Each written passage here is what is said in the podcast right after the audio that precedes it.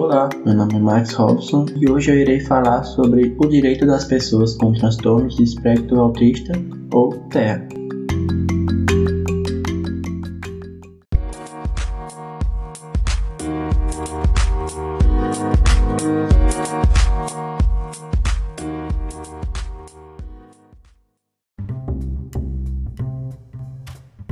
Princípios de direitos humanos. Os direitos humanos são direitos universais e imutáveis, inerentes à condição e à dignidade humana e precisam ser reconhecidos como fundamentais para a vida do homem em sociedade, independente de raça, sexo, nacionalidade, etnia, idioma, religião ou qualquer outra condição, respeitando sempre a consciência moral dos povos são garantidos pela Lei de Direitos Humanos, que protege indivíduos e grupos contra ações que interferem nas liberdades fundamentais e na dignidade humana, estão expressos em tratados, no direito internacional consuetuditário, conjuntos de leis e princípios, além de outras modalidades do direito. A legislação de direitos humanos obriga os Estados a agirem de uma determinada maneira, proibindo seu envolvimento em atividades específicas contrárias à dignidade humana. No entanto, a legislação não estabelece os direitos humanos. Os direitos humanos são direitos inerentes a cada pessoa simplesmente por ela ser um humano. Bem, temos importantes características nos direitos humanos, sendo elas a historicidade, a universalidade, a individualidade, a inalienabilidade, a indivisibilidade, a interdependência, a efetividade, a interrelacionalidade, a imprescritibilidade e a vedação ao retrocesso. A historicidade diz que os direitos são evoluídos e estão relacionados ao desenvolvimento histórico cultural e moral do indivíduo. Portanto, nascem, modificam-se e podem desaparecer em decorrência da evolução. A universalidade diz que eles são aplicados de forma igual e distribuídos a todas as pessoas sem qualquer distinção.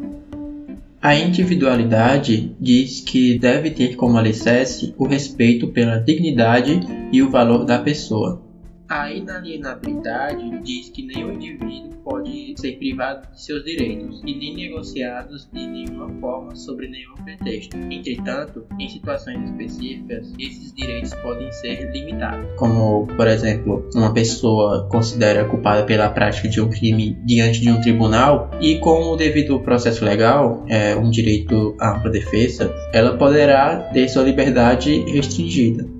A indivisibilidade diz que os direitos humanos compõem um todo, um conjunto que não pode ser dividido. A interdependência tem em vista que um direito depende do outro, ou seja, a adoção de um direito leva aos demais. A efetividade diz que o Estado deve criar mecanismos coercitivos aptos à efetivação dos direitos fundamentais.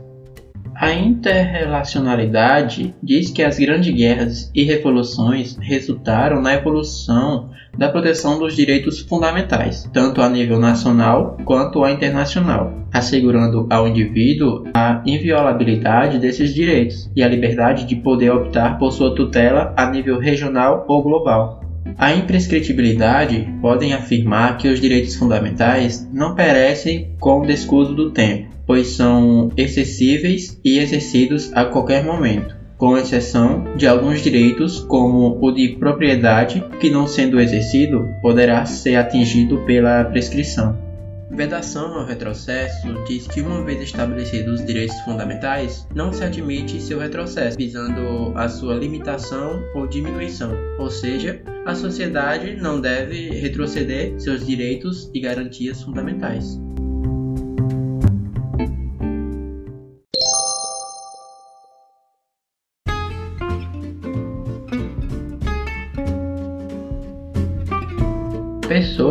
Transtornos de espectro autista enquanto sujeitos de direitos humanos.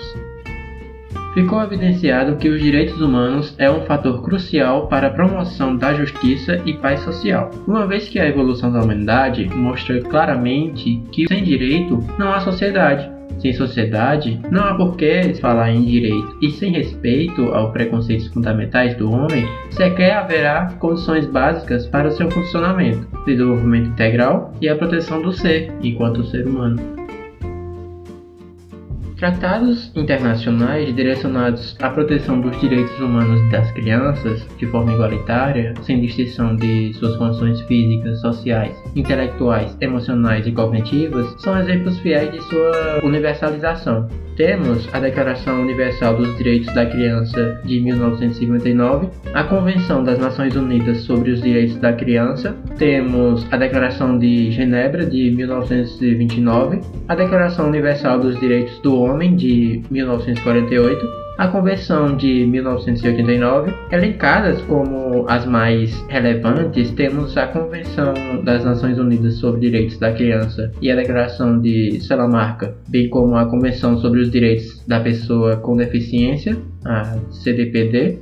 A Declaração de Salamarca foi aprovada na Assembleia Geral das Nações Unidas em Salamarca, Espanha, em junho de 1994 aborda princípios, política e prática em educação especial, apresentando os processos padrões das Nações Unidas para a equalização de oportunidades para pessoas com deficiência. É considerado mundialmente um dos mais importantes documentos que visam a inclusão social, juntamente com a Convenção sobre os Direitos da Criança de 1978 e a Declaração Mundial sobre a Educação para Todos de 1990 fazendo parte da tendência mundial que vem consolidando a educação inclusiva, na qual as crianças e jovens com necessidades educacionais específicas, antes denominadas necessidades educacionais especiais, devem ter acesso às escolas regulares, que a elas se devem adequar através de pedagogias centradas no educando, capaz de ir ao encontro dessas necessidades. Em questão de direitos, é importante destacar que a inclusão da criança com espectro autista no sistema educacional tem sido um grande desafio, pois a garantia desse direito essencial e os meios adequados para sua consecução trazem a defesa do princípio de proteção integral às crianças. Assim, cabe ao Estado tutelar este direito, adotando políticas públicas sociais e econômicas, capazes de oferecer condições necessárias ao atendimento das crianças, como necessidades educacionais específicas, incluindo o atendimento pedagógico por uma equipe multidisciplinar, com a inclusão no ensino regular tão necessário ao desenvolvimento integral dessas crianças diagnosticadas com TEA.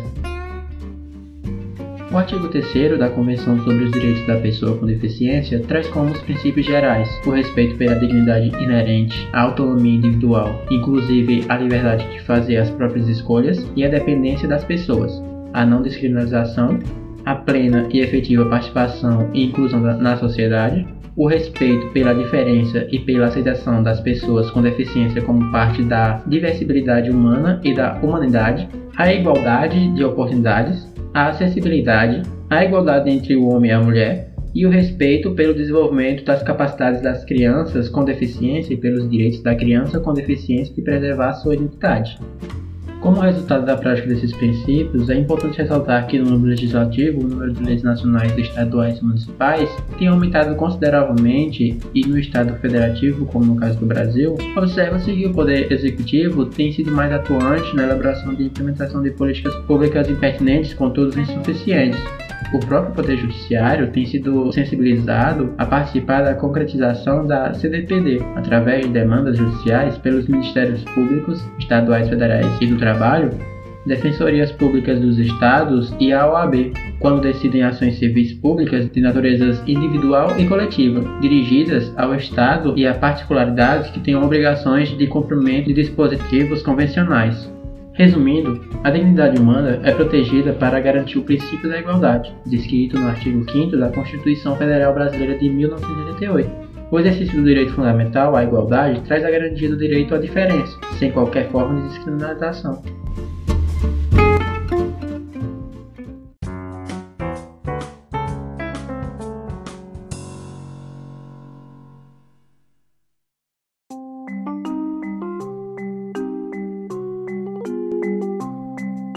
Número 12.768-2012, Lei do Autismo.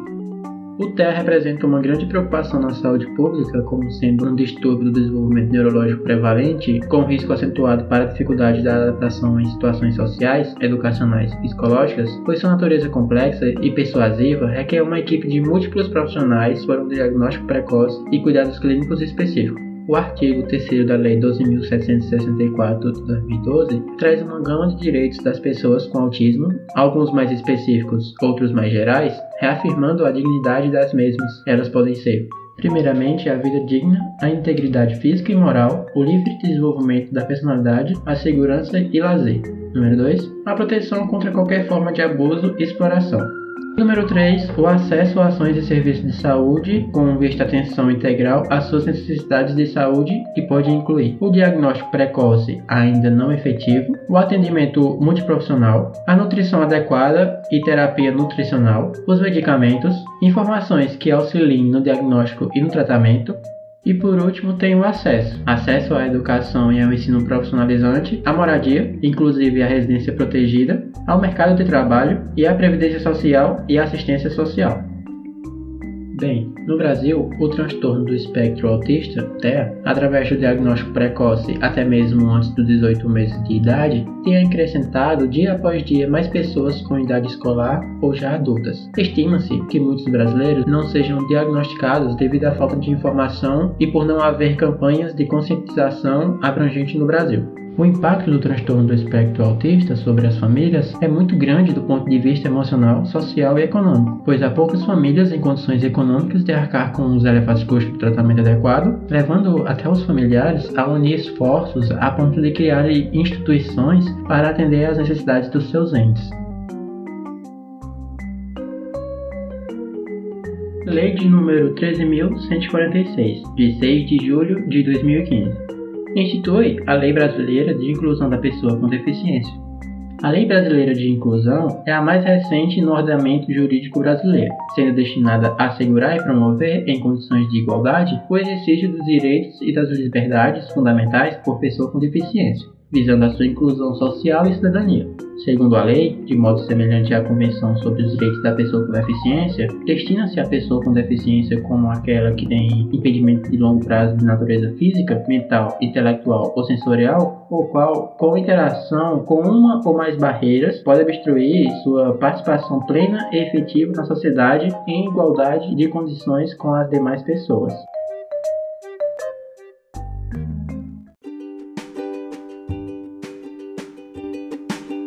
O atendimento educacional especializado, AEE. De acordo com o novo norte da educação especial, as pessoas portadoras de deficiências, transtornos globais do desenvolvimento, assim como as altas habilidades, devem ser matriculadas simultaneamente no ensino regular e no atendimento educacional especializado, AEE.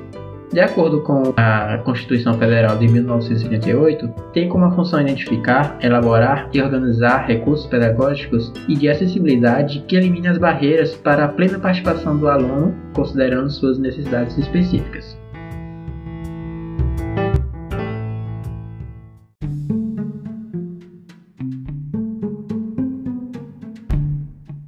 O artigo 7 da Lei 12.664 prevê punições de caráter administrativo para o gestor da escola ou autoridade competente que desaprova a matrícula de um aluno com transtorno de espectro autista ou qualquer outro tipo de deficiência.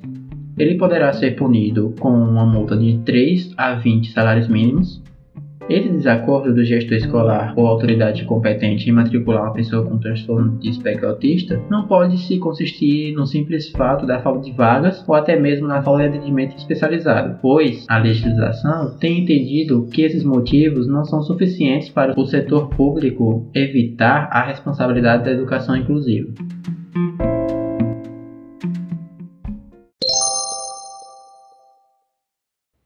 Obrigado por escutar até aqui. Este podcast utilizou da cartilha LCV Luz, Ciência e Vida com o título Autismo e Tecnologia Assistiva. O autismo à luz da ciência para a melhoria de vida das pessoas com transtorno do espectro autista. TEA, da Francisca de Freitas Vale Monteiro.